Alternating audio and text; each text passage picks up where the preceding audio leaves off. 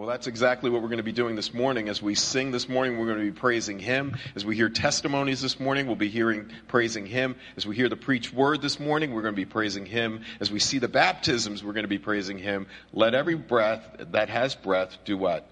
Praise the Lord. Would you pray with me? So, Lord, I thank you and praise you because you alone are our refuge, our strength, our very present help in times of trouble.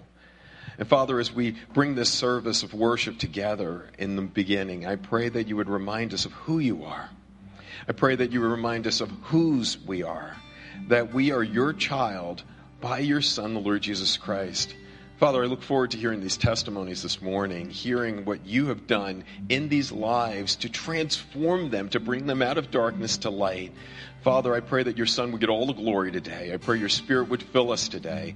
And I pray that you be magnified today. In Jesus' name we pray. Amen.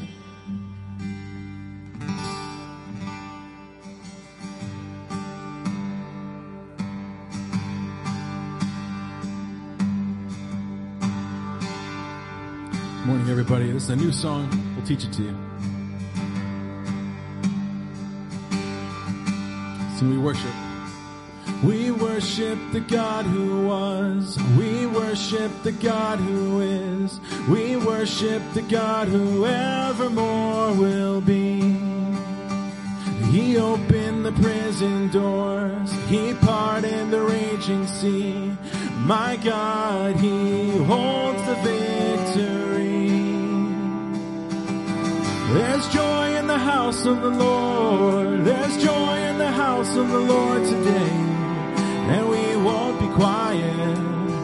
We shout out your praise. There's joy in the house of the Lord. Our God is surely in this place. And we won't be quiet. We shout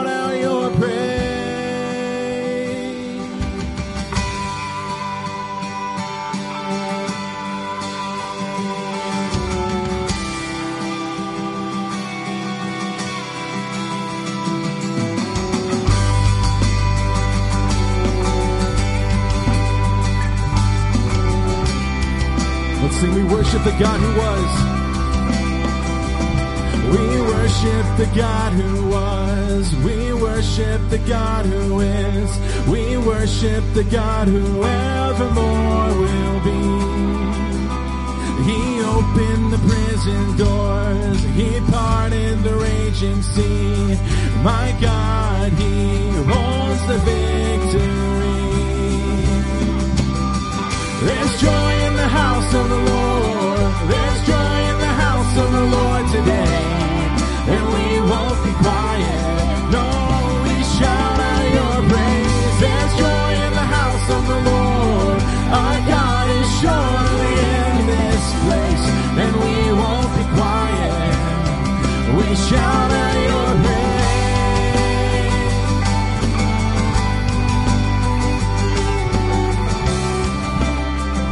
to the God who heals. We sing to the God who heals. We sing to the God who saves. We sing to the God who always makes a way. Yes, he hung upon that cross and he rose up from that grave.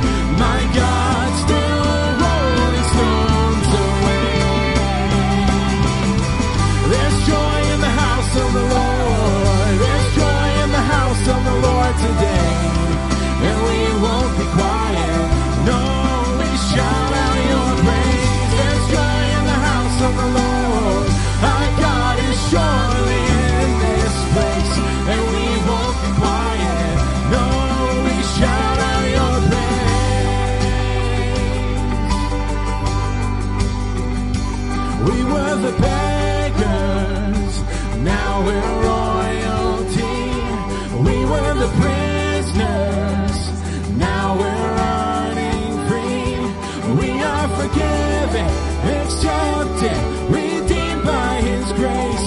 Let the house of the Lord sing praise. Sing that again.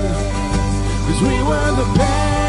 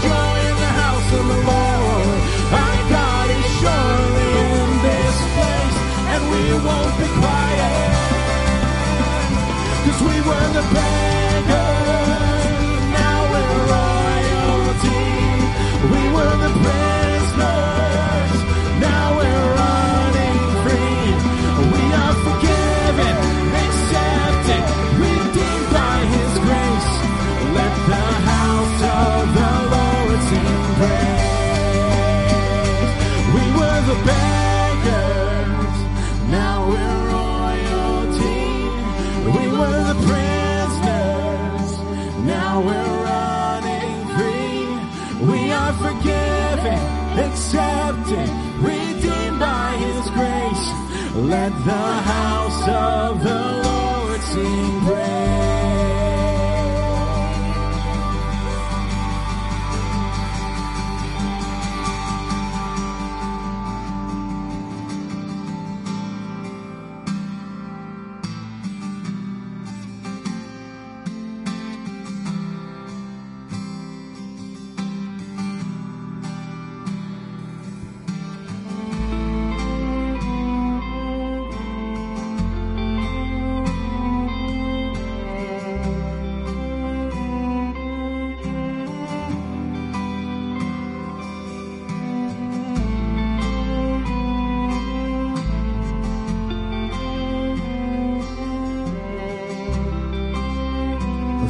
lost are saved.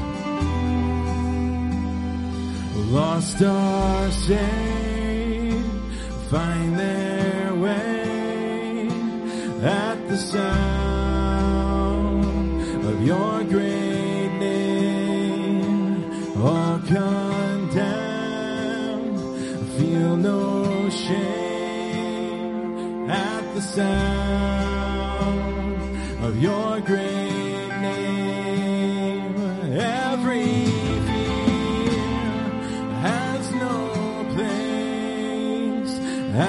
sound of your great name. The enemy, he has to leave at the sound of your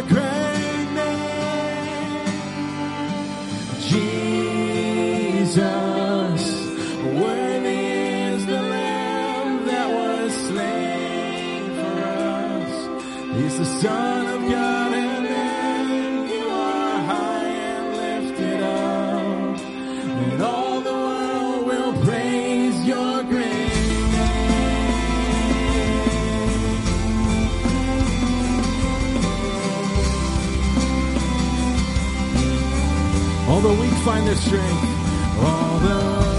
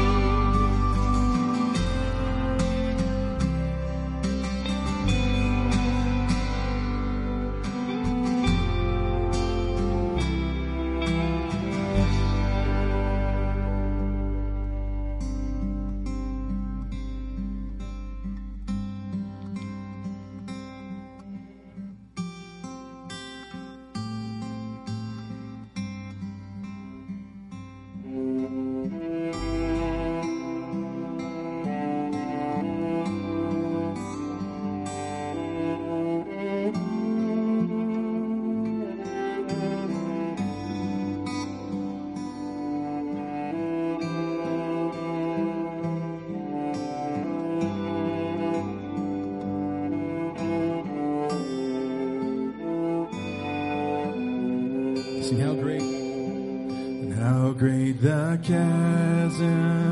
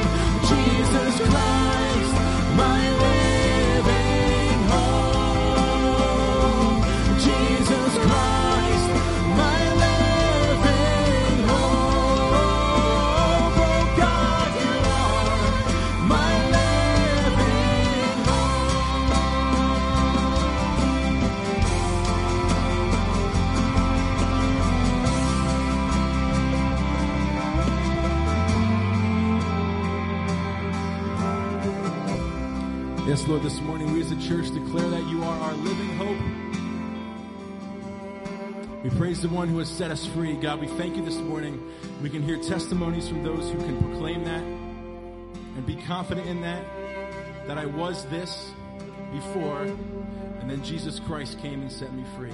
That I was this kind of person before, and then Jesus Christ changed me. That I was dead in my sins before, but Jesus Christ has made me alive. God, we thank you for your boundless grace that you've given to us, that we can go free, Lord, because of what Jesus has done on the cross for us. And we are alive. We can sing lines like, He's continuing to roll stones away because He's rolling the stones away of our lives, Lord. He's setting us free. You're setting us free from the, the bounds of this world, Lord, of the sins of this world, Lord, ourselves. There's only hope in Jesus, God. We thank you that we can celebrate that this morning in the waters of baptism, God. Would you please be with us? Continue to help us to praise as we continue in our service this morning. We pray this in Jesus' name. Amen.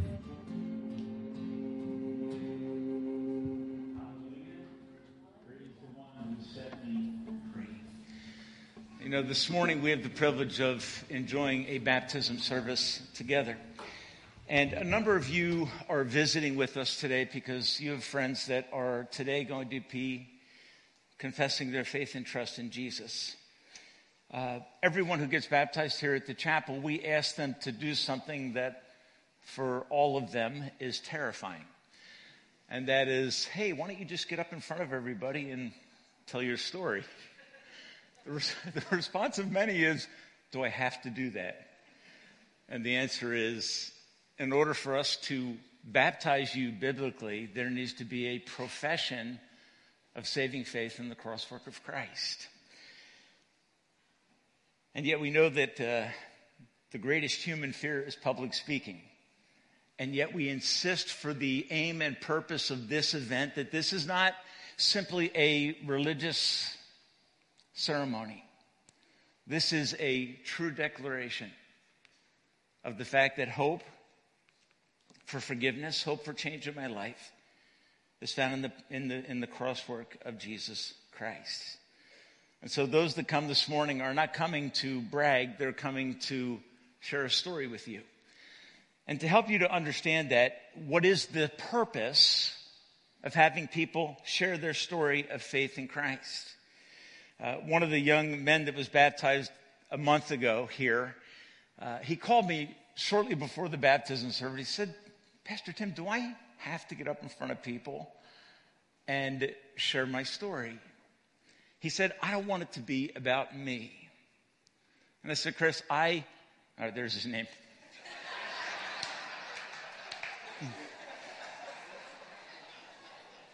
He, he's actually not here, but he's going to be watching because one of his good friends from high school, Brittany, is getting baptized today. So he's going to see that. So, Chris, sorry. Okay. I said to him, I said, Chris, let me, let me share with you two types of events that we enjoy. All right, we, we celebrate birthdays, right?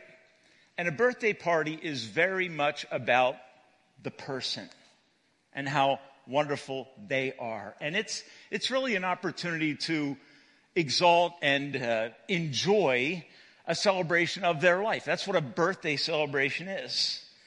Baptism is very different than a birthday celebration.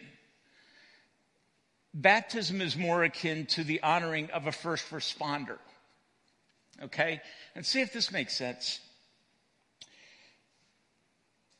If you're honoring a first responder, the one who is rescued talks about the sacrifice of the one who put their life at risk so that their life could be saved.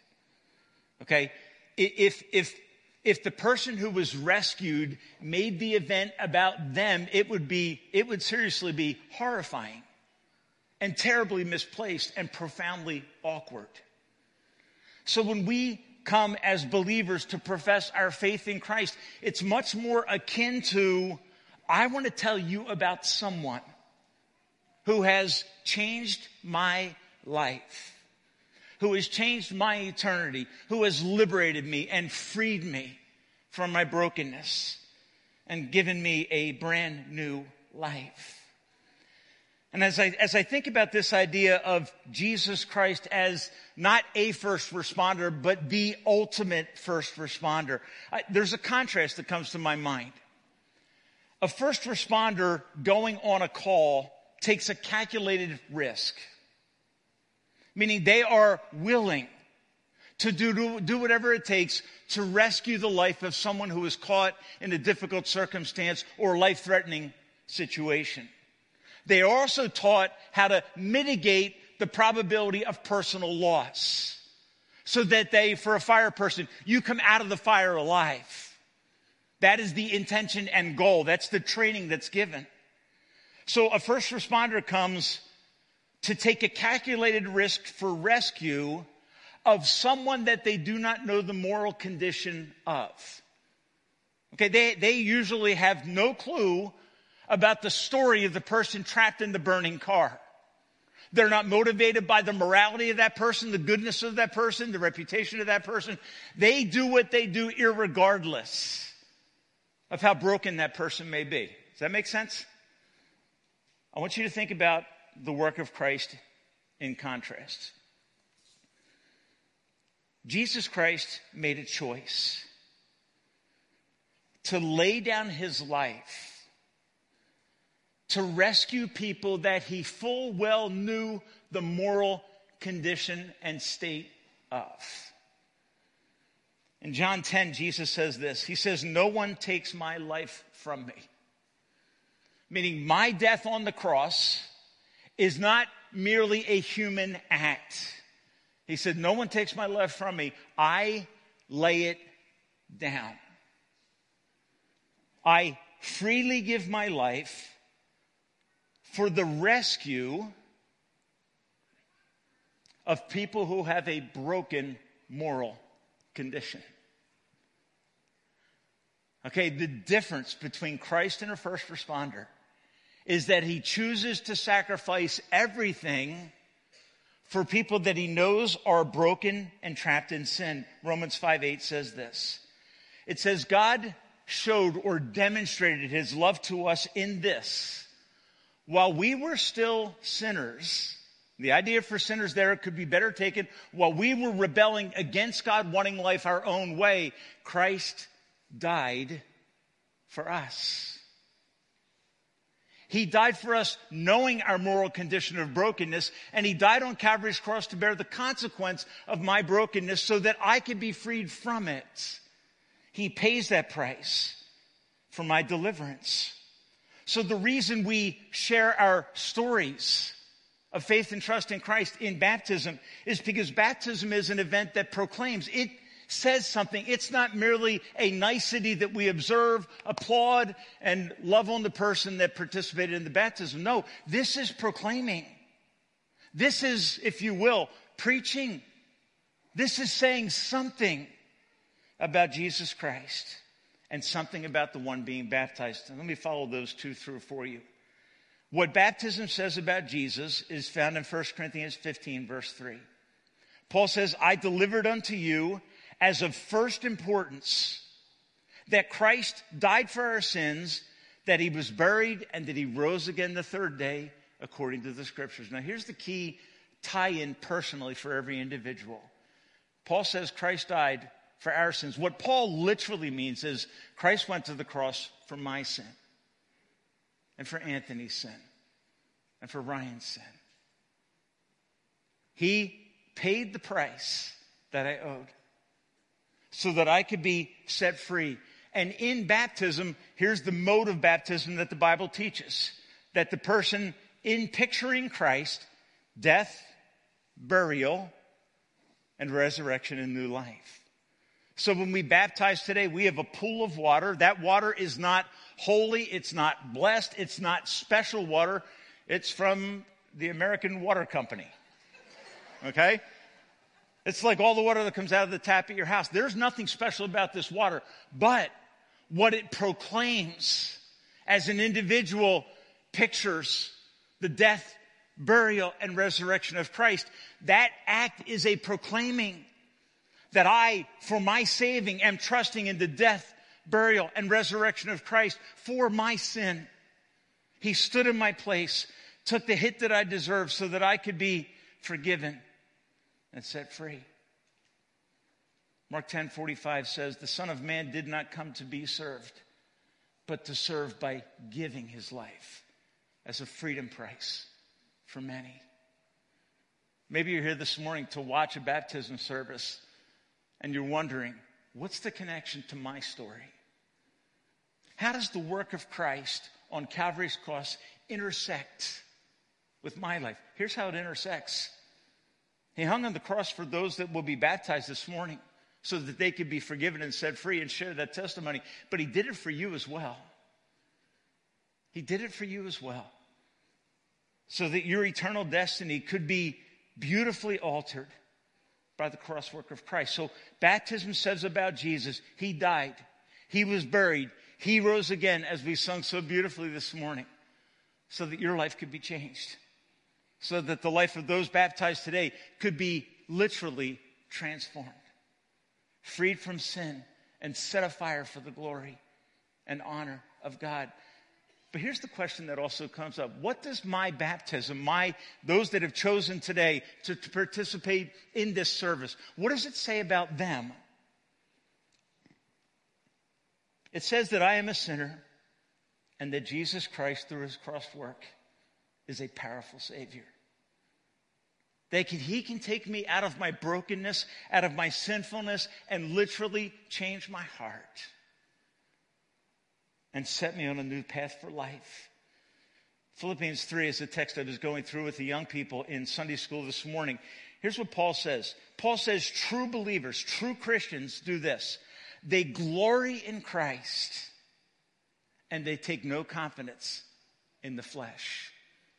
They glory in the work of Christ at the cross, and they put no confidence in personal effort and accomplishment.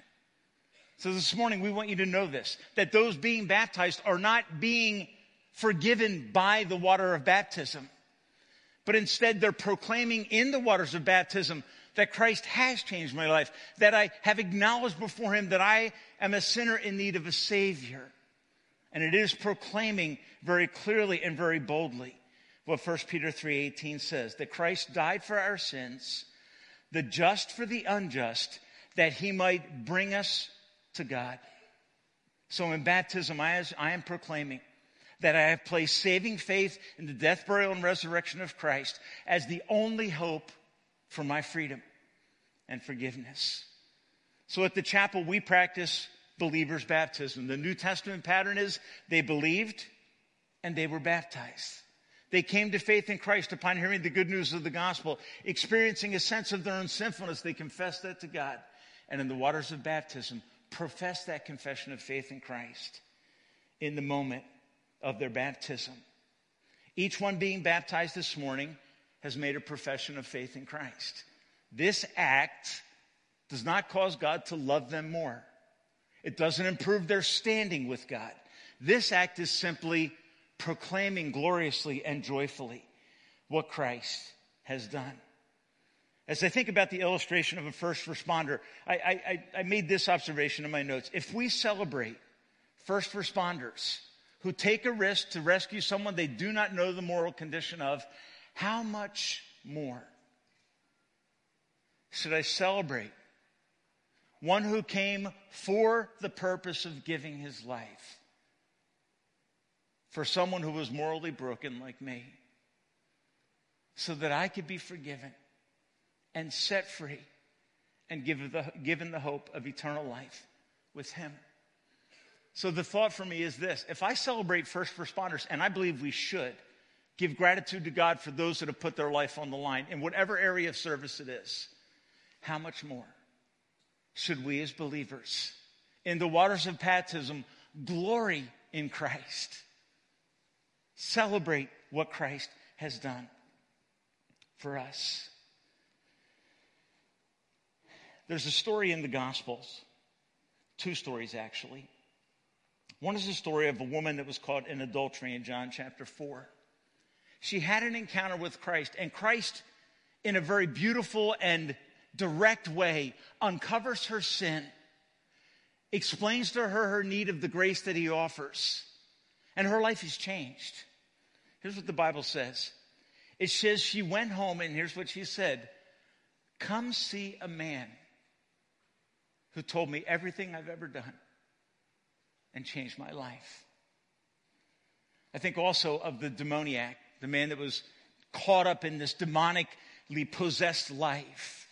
And Christ comes and Christ freedoms from, frees him from years of bondage and brokenness and horror. And he says to Jesus, Jesus, you've changed my life. Can I go with you? And Jesus says to him, No. Shocking. No. What do you want me to do? Here's what Jesus says to him He says, You go and tell your town what great things God has done for you. When I, when I thought of that in relationship to this, that man went home that day a transformed person, free from brokenness and bondage that is, had destroyed and plagued and broken his life for years. And, and the witness was clear. They could look at his life and say, What happened to you? And Jesus said, when they asked that question, tell them what great things God has done for you and how he saved you. How he rescued you and aims to transform your entire life. And I rephrase it in this way tell them what he's done for you so that they know what he can do for them. It wasn't simply the demoniac going back and say, I'm a different person. It was, I'm a different person and you can be as well. Tell them, and this is what baptism is the sharing of testimonies. Here's what God's done for me, so that you know what God can do for you. So it's not about the person, it's about the one who came, came to give his life so that they could be beautifully and gloriously freed from all their sin. Would you pray with me this morning? Father, as we bow before you, we are grateful for a service of baptism in which we have the privilege of hearing stories of God's redeeming grace. Lord, our aim this morning is not to celebrate the individuals being baptized. It is to glory in what Christ has done for us. Apart from our effort, apart from religious ceremony, apart from our religious activities, by the cross, you, Lord Jesus, set us free.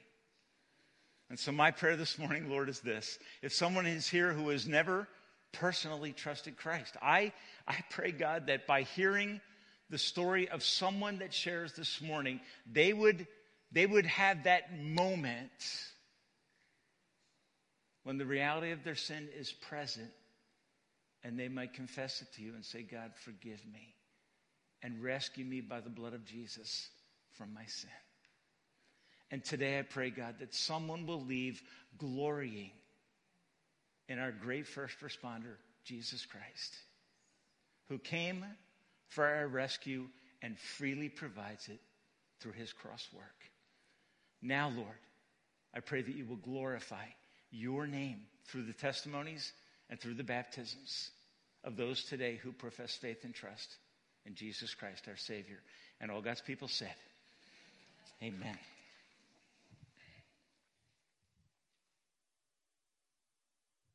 Good morning.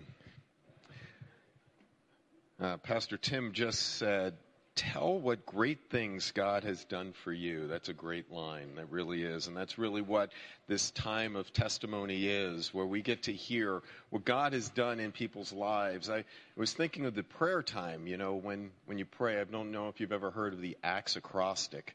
You know, adoration, confession, thanksgiving, supplication. And in many ways, that's exactly what we see happening here at the waters of baptism. So I'm going to be calling up each of the candidates.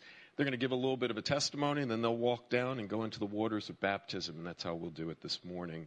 So, Brittany Hairwagon, would you please come on up? Hairwagon. Hey, good seeing you. So, tell us a little bit about what's drawn you here. Okay. Hello, everyone. Good morning. So I grew up in a home with Christian background. I didn't go to church every week, but knew that God existed. I remember going to VBS and young group, a young youth group at Pastor Tim's house as a child, and even praying to God. I had many wonderful Christian members, such as the Kiaras, many wonderful Christian mentors, such as the Kiaras, the Kahn family, Mrs. Henning, Pastor Tim, and my youth group friends and my mom, of course, guiding me all the way through to high school. I also attended Camp Calvary as a child with friends from the chapel, where I was inspired to delve more into the Bible after listening to one of Dr. Finkbinder's riveting sermons. I grew in knowledge of God and as a child, but never made my faith my own. I went to college and entered a period of dormancy in my pursuit for Christ. However, I did lean heavily on the Lord when I had my third open heart surgery going into my sophomore year of college. You would have expected that I would have been stricken with fear and anxiety in the weeks leading up to it. Yet, that was not the case. To my surprise, despite being a very anxious person, I was calm, I felt peace I had, that I have never felt before. Today, I feel that was God hugging me in my darkest hour. After college, my life seemed to be crumbling before me due to circumstances out of my control.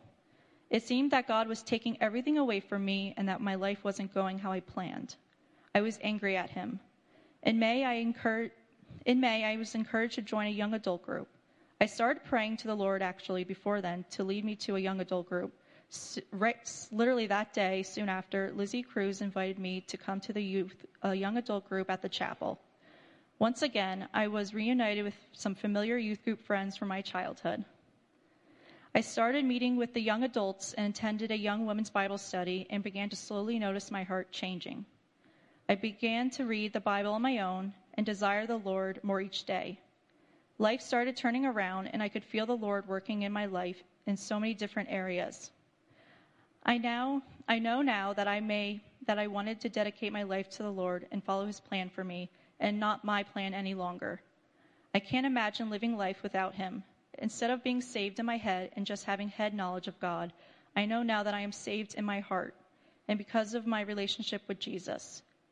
Today I share with the world my love for Jesus and a desire to serve him the rest of my life through my baptism.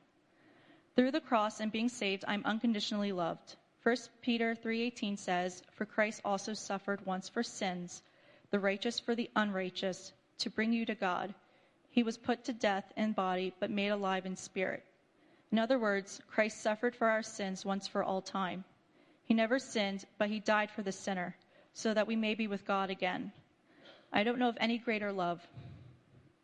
For a heavenly Father to love his creation so much that he sent his only Son to die for us when he did nothing to deserve it, when we did nothing to deserve it, for all the future, past, and present sins. But put simply, that is unconditional love and grace. I surrender my dreams, my willpower, my I mean my will, sorry, my power and my desires to trust in God wholeheartedly, to walk with him, share his love with others.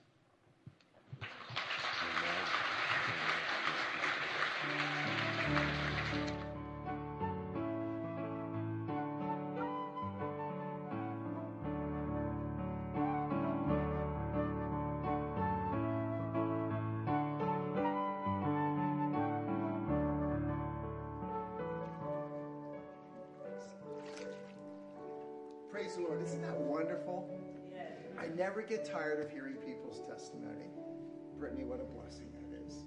Praise the Lord. Brittany, just want to ask you are you trusting in Jesus Christ and Him alone for your eternal destiny? And do you desire in your heart to follow Him? Yes. Based upon your profession in Jesus Christ and that alone, we baptize you in the name of the Father, and of the Son, and of the Holy Spirit.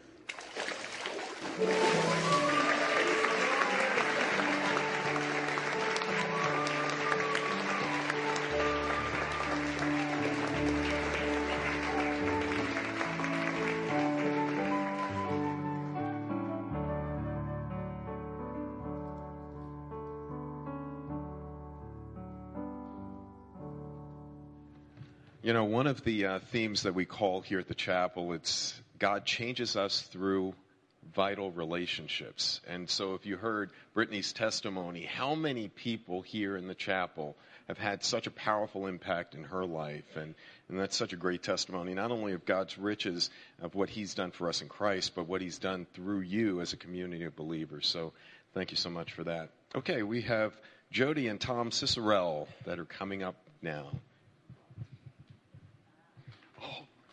They didn't want to come up next.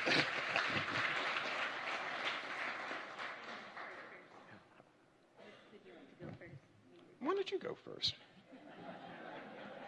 Lady, ladies first, huh? Hi, thank you. Good morning, everyone. Even though I was introduced, I'm going to introduce myself again. Hello, my name is Jody Cicerell. I've been coming to the church now for about six months. Growing up, I was baptized, made my first Holy Communion, made my confirmation, and going to confession every week and attending Catholic elementary school. For the first 12 years of my life, I was taught to obey God, the Ten Commandments, and to fear God because He was always watching me. When I was about 12 years old, my mom decided to move out, and I was hurt deeply. I learned at a very early age it was my job to take care of myself and help out around the house. I never thought to pray to God because I was taught to honor God by doing good deeds. That led to be to being a people pleaser and controlling everything that came into my life. Where was God? Don't know. Didn't feel him, didn't see him, or I didn't even pray to God. When I got to high school, I made very poor choices from not having any guidance not a lot of meaning in life. Years later, I met my dear friend Karen. She's here today. Thank you for coming. Who was a new teacher that I worked with. Karen mentioned Jesus an awful lot, which led to a lot of conversations that she and I would have about how Jesus was in her life. This was not the same Jesus I learned about. Karen invited me over for dinner to her parents' house where we talked about Jesus and their lives, prayed, and then she gave me my first Bible. For the past 20 years, Karen has continued to talk with me about life with Jesus, life filled with joy, happiness, trust in God, and pray to God for guidance and give thanks to God and have freedom from worry. I'd like to thank you, Ralph and Kathy Fiore, who never stopped me in inviting me to church every week. Every week I said, no, thank you. And then one day I said, yes. So thank you, Ralph and Kathy.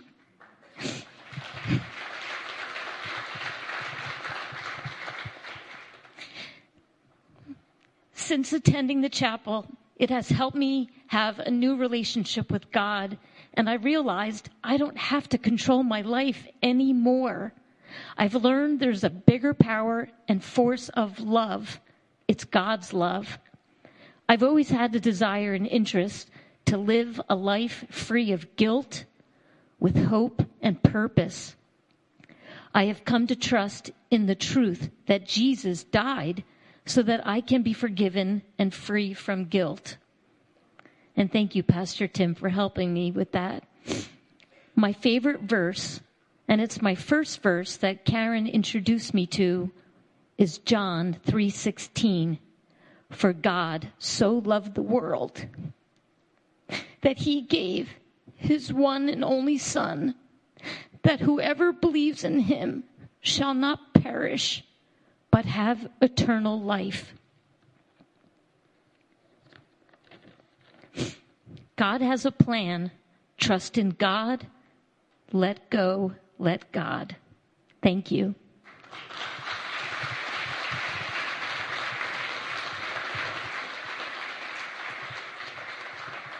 We'll just do, we'll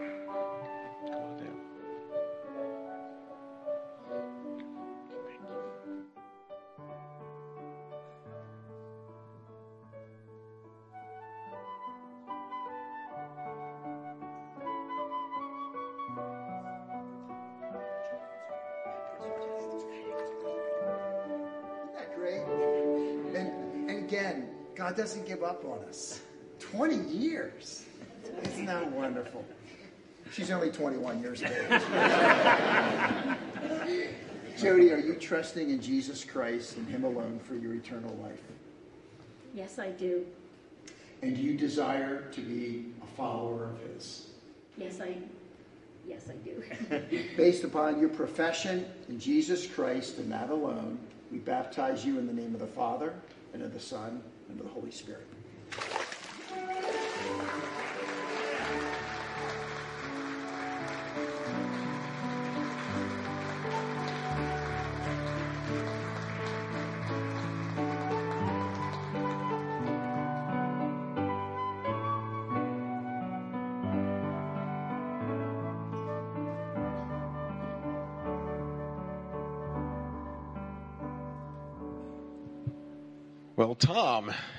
It's your turn now.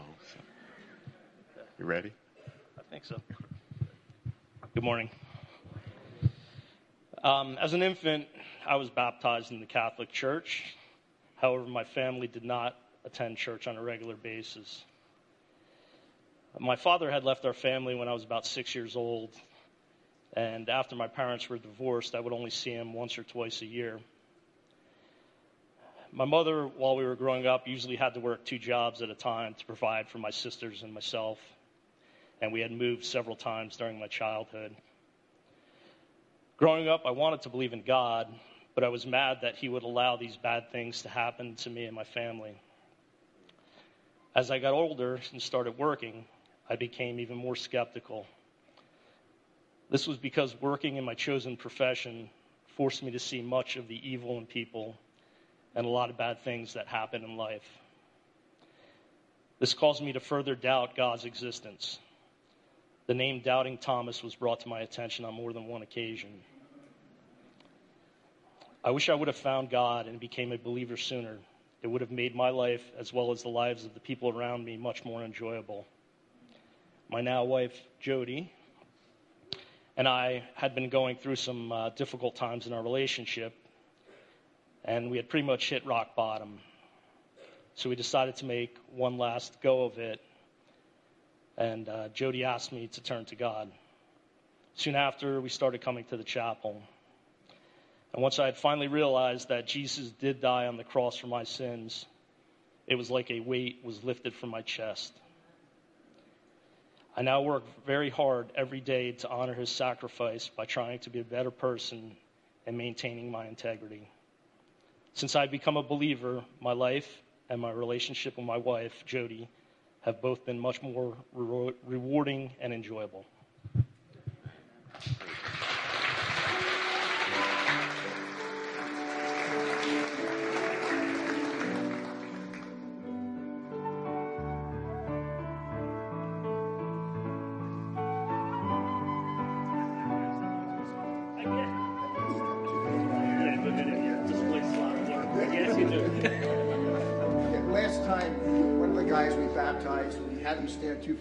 Back. We almost whacked. I think we rubbed his head on the back. So we just want to be real careful on this all day. So praise the Lord. I, I don't know about you. every time I hear another testimony, I want to cry. I just, I just rejoice what God's doing in your life, Tom. Tom, are you trusting in Jesus Christ and Him alone as your Lord and Savior? Yes, I am. And do you desire to be His follower? Yes, I do. Amen. Based upon your profession in Jesus Christ and that alone, we baptize you in the name of the Father and of the Son and of the Holy Spirit.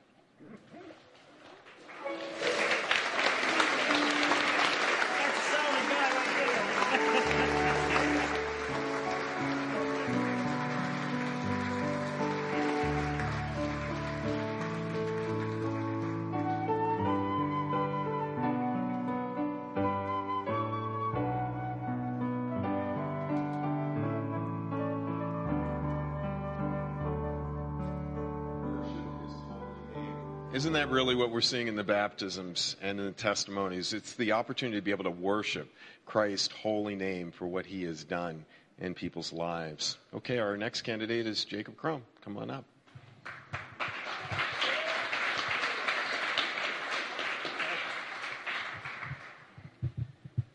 Okay, my name is Jacob Crew, um, as you just said. Uh, like most of my fellow Christians, we all have a past of trials and tribulations that lead us to a secure place of faith. My past is composed of a variety of good, bad, and ugly choices that brought me to my unwavering place of faith in our Lord Jesus Christ and our King as our King and Savior. I grew up in an average American household. Uh, I was raised a nominal Catholic, as my grandfather was a large part of my involvement with the Catholic denomination. Uh, once my grandfather passed away, my participation within the church dwindled. Um, the lack of Christ in my life was apparent and led me down a road of pain, sorrow, and foolish decisions that were nothing more than temporary fulfillment with no real meaning or purpose. Fast forward to about five years ago, uh, on a sunny March day during a fire prevention inspection at work, I met a young, handsome man we all know as Pastor Tim.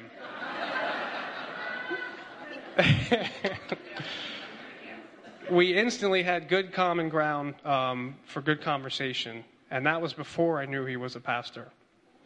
I felt inclined to learn more about his outlook on life.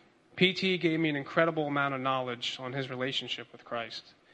I was apprehensive for a while, but the overwhelming feeling of the Holy Spirit calling me to the altar was not subsiding.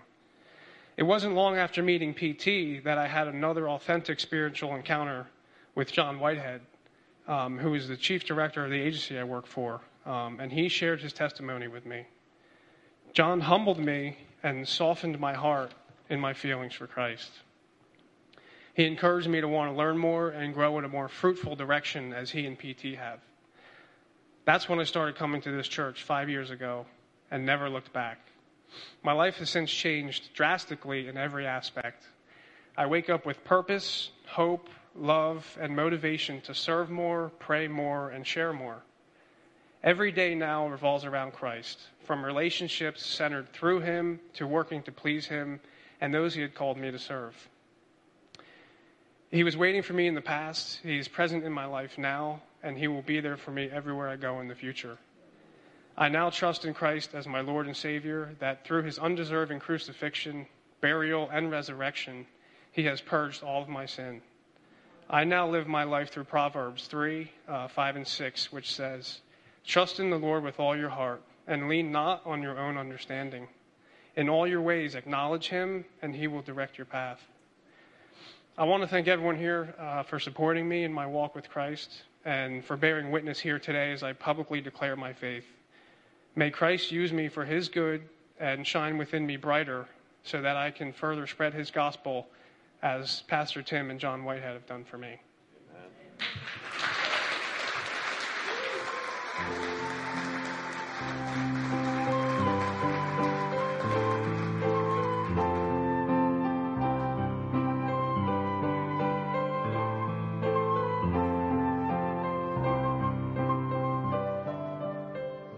Jake, what a blessing. Mm. To watch what God has been doing in your life has been wonderful for each of us to see. Mm. Do you trust in Jesus Christ and Him alone as your Lord and Savior? I absolutely do. And do you desire to be His follower? I do, yes, sir. Amen. Amen. Based upon your profession in Jesus Christ mm. and that alone, we baptize you in the name of the Father, and of the Son, and of the Holy Spirit.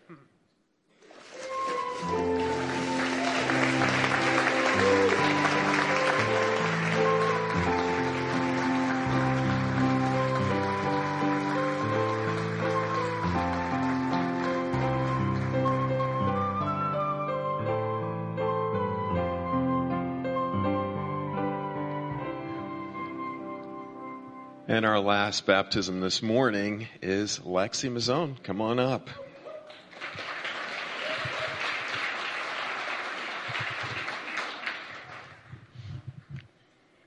Ever since I can remember, I've heard about God. I've been going to the chapel my whole life and grew up in a Christian home. When I was about six years old, to the teaching of my parents and hearing the Bible read to me, I began to understand that I was a sinner. As the Bible teaches, I understood that this sin separated me from God. I specifically remember as a young child being very saddened by the painful suffering Jesus went through for us when he died on the cross. I made the decision to come to Christ around this time, excited to experience God's forgiveness and have the promise of eternal life. I'm super thankful for my parents and my older brothers who've set such a good example for me. Several years back, though, I began struggling a lot with anxiety about different things, and I see now how God um, has used this in my life to bring me closer to Him. A verse that has become very meaningful to me is 2 Timothy 1 7. For God has not given us a spirit of fear, but of power and of love and of a sound mind. Although at times I may still get anxious, as a believer in Jesus Christ, I know that ultimately I have nothing to fear. Around a year ago, I decided I want to make a change in my life and go deeper with God by spending more time with Him, like reading my Bible and praying more. This last summer at a Christian camp, I was encouraged to take my commitment to God more seriously. When I came home, I wanted to be on fire for God and truly make this faith my own. This is the reason I want to get baptized today.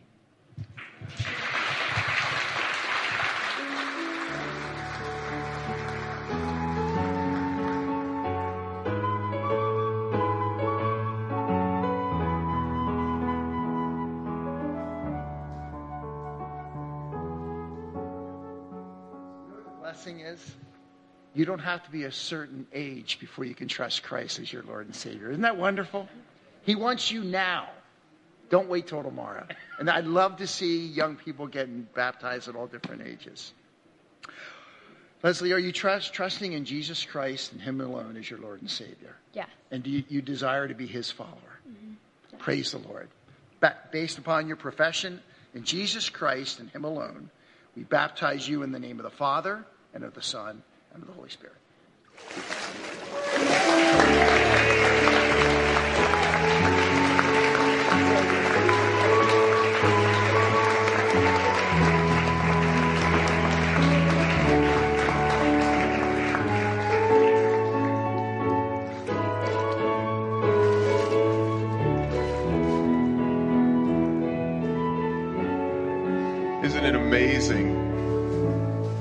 As you as you heard each one of those testimonies, you heard some that were coming from religious systems where they weren't hearing gospel grace. You heard of fears that have been overcome, guilt and the weight of guilt that has been lifted off of people's backs and lives. And I kept hearing Romans 8 1, there is therefore now no condemnation for those that are in Christ Jesus. The gospel sets people free. And so it is such an amazing opportunity to be able to worship Him and serve Him. So let's pray before we sing again. Lord, we praise you and thank you. Thank you so much for what your son did for us. He lived the life we could never live. He died the death that we deserve. And he rose victoriously from the grave. Amazingly, he's seated at your right hand right now and is interceding for us, Lord. Praise you for that. I thank you so much for the opportunity to adore you, to confess, to thank you, and then to offer proclamations of your grace. So today, Father, as we continue the rest of the service, I pray that your Son will be glorified, that we be filled by your Spirit, and that we bring honor to your name. In Jesus' name we pray. Amen.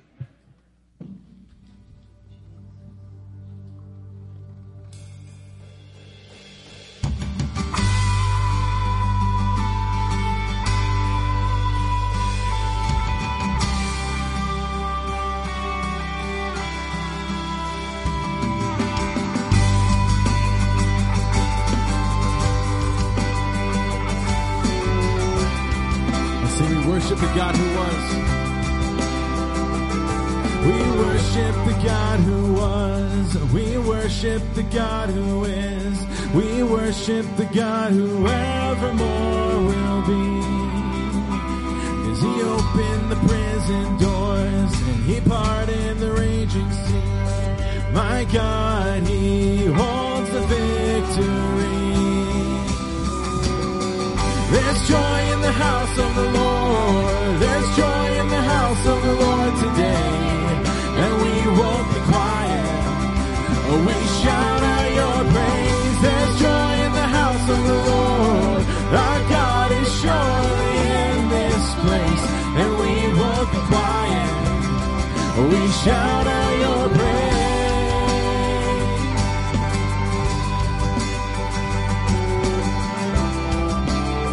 We sing to the God who heals. We sing to the God who heals. We sing to the God who saves. We sing to the God who always makes so. Because of this. As he hung upon that cross and he rose up from that grave, my God still rolling stones away. There's joy in the house of the Lord. There's joy in the house of the Lord today. And we won't be quiet. No, we shout out your praise. There's joy in the house of the Lord. Our God is surely in this place. And we won't be quiet. No, we shout out your praise. We were the beggars.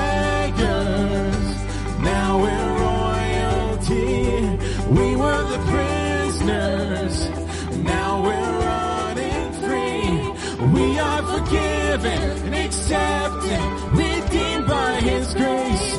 Let the house of the Lord sing praise. Sing that again. We were the beggars. Now we're royalty. We were the prisoners. Now we're running free. We are forgiven, accepted,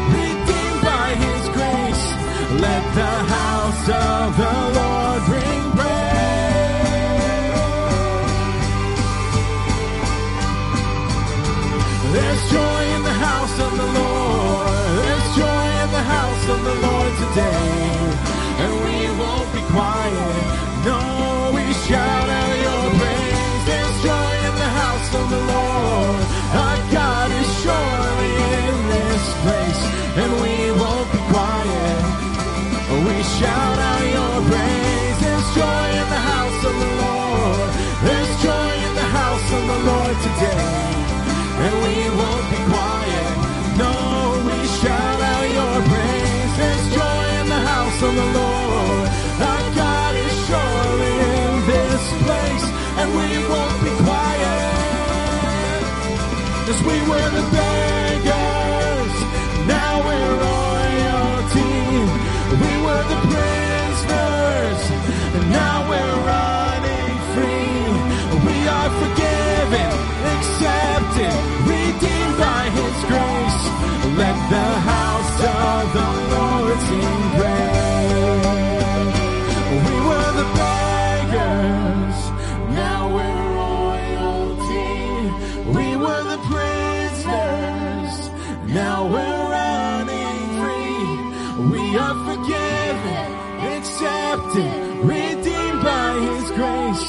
Let the house of the Lord sing praise.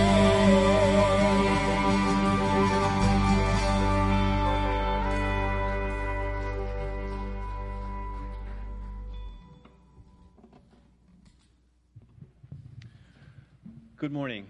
Um, I'm Dave. I'm one of the uh, leaders here at the church, and I just want to share something with you that's very exciting for us today. Um, I've been here 23 years. I guess we've been going to the chapel. We've been through a lot of changes and had many opportunities to see God open doors and do things beyond our comprehension or, or what we could even ask. I mean, the facility we have here, which I'm going to speak about briefly, but God has opened different doors for ministry opportunities, and we've been able to uh, consciously look for new ways to expand our ministry and our outreach. And we do a lot of things from Zimbabwe to Allentown to the Hoving Home and so many different organizations we've had the pleasure of working with as God has opened doors. And years ago, we were floating around from place to place, I should say, with the towing our trailer behind us with all our, our gear and church on the move sort of thing. And God opened the doors and gave us this facility. We're blessed. From the very beginning, when we started the uh, the, the looking towards uh, having a, a permanent home, we we always said it's not going to be about the building, and it has not been. But God has blessed us, and we've given us a, a place that we can gather and, and have a lot of people come in. Our desire is to reach the community. And um, recently, um, we've had an opportunity um, for someone who's had God has put a vision on her heart. Jewel, if you want to come up here, please. Uh, put a vision on her heart for a ministry outreach that, as a chapel, we are going to be partnering with to reach our local community. So this is Jewel, and she's going to share her her vision.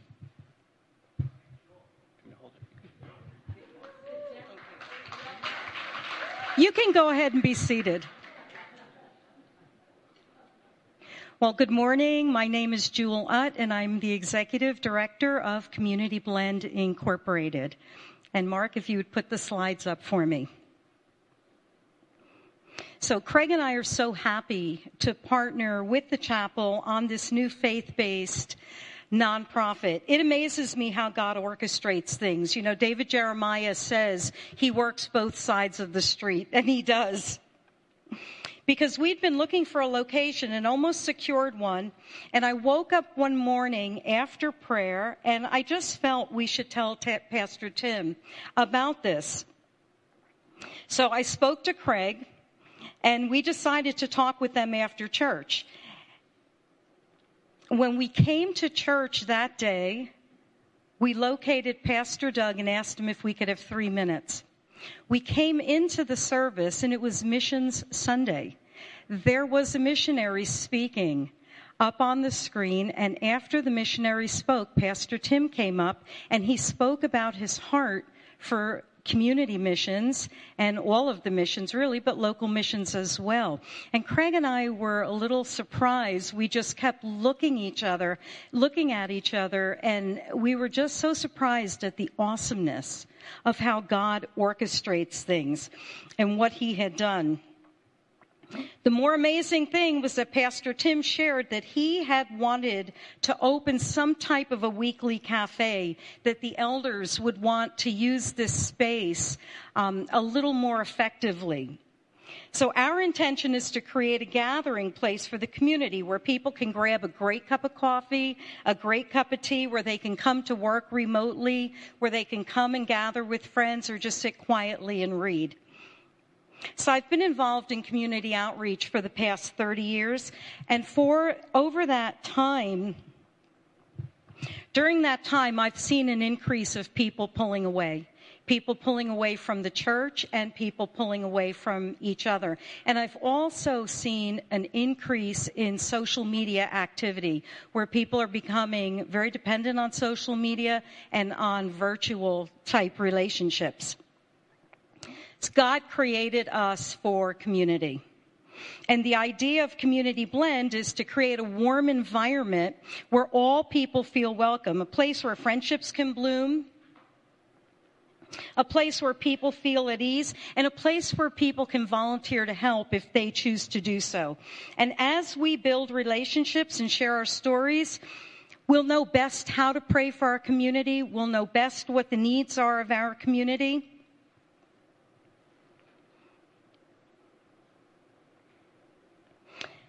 And we plan to do that by building relationships, by sharing our story.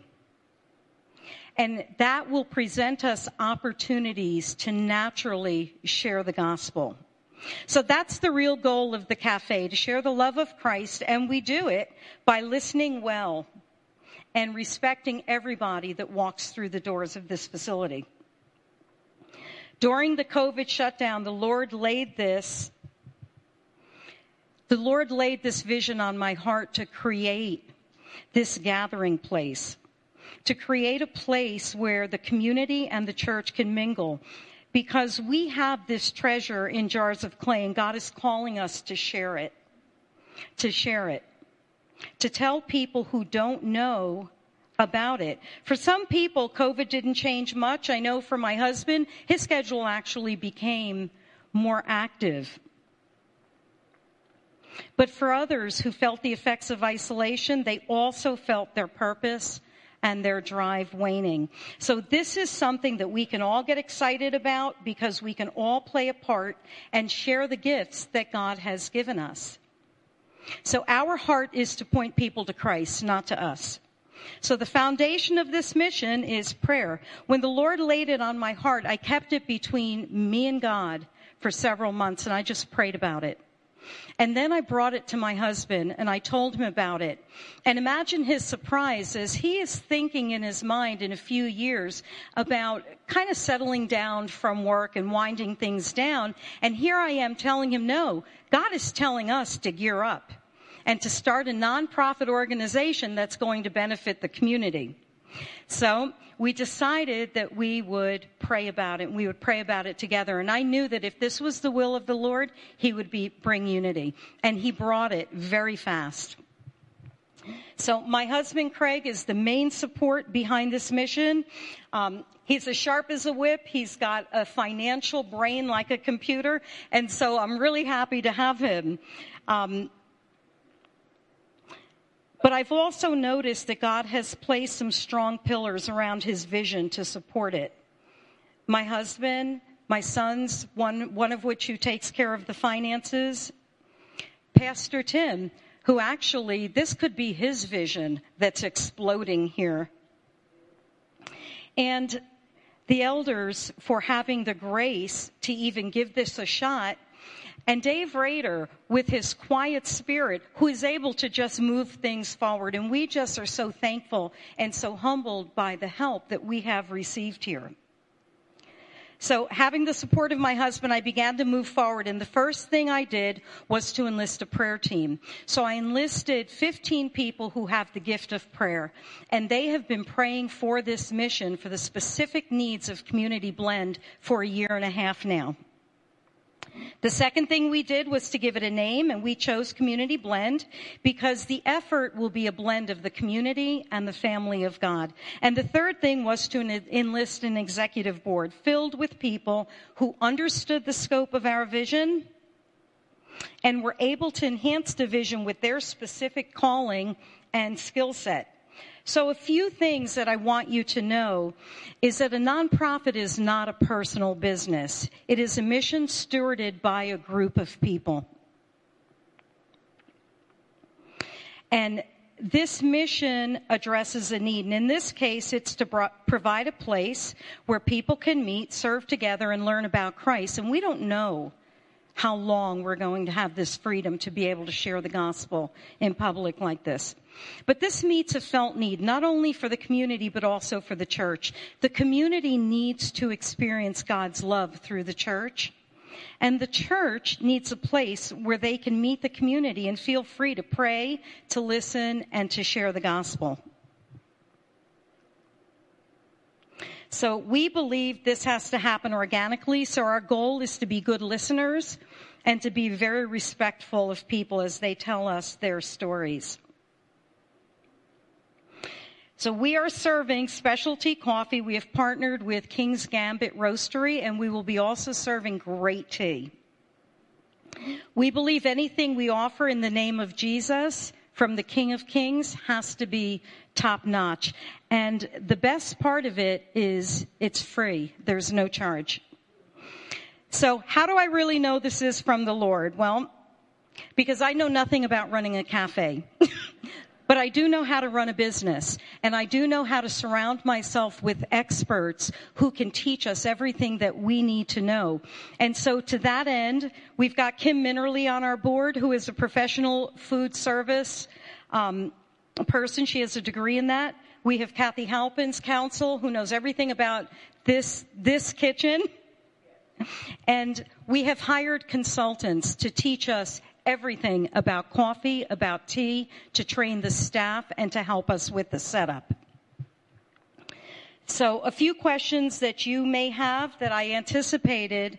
Um, what if the church has a program on the day that the cafe is open? We just close. The church takes precedent and their programs take precedent over anything that we are doing here. Um, is the church responsible for us? No. We are an independent nonprofit. We are a 501c. And so as such, we have our own insurance. We have our own board of directors. I attend that meeting every month. I give a report. Um, my husband is the chairman of that board. And we have four women. We have um, three women and four men. Dave Rader and Laura Rader are liaisons from the church. And between the four of us, we are part of stewarding this mission. We are not voting members of the executive board of Community Blend, but we are part of the stewardship effort for it.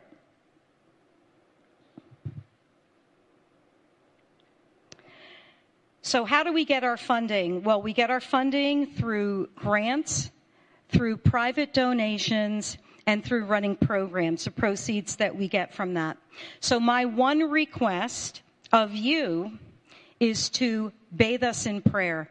Bathe us in prayer and bathe our community in prayer. We want to know what their needs are and we want to know how to best meet them. And I thank you so much for giving me a moment to explain this all to you.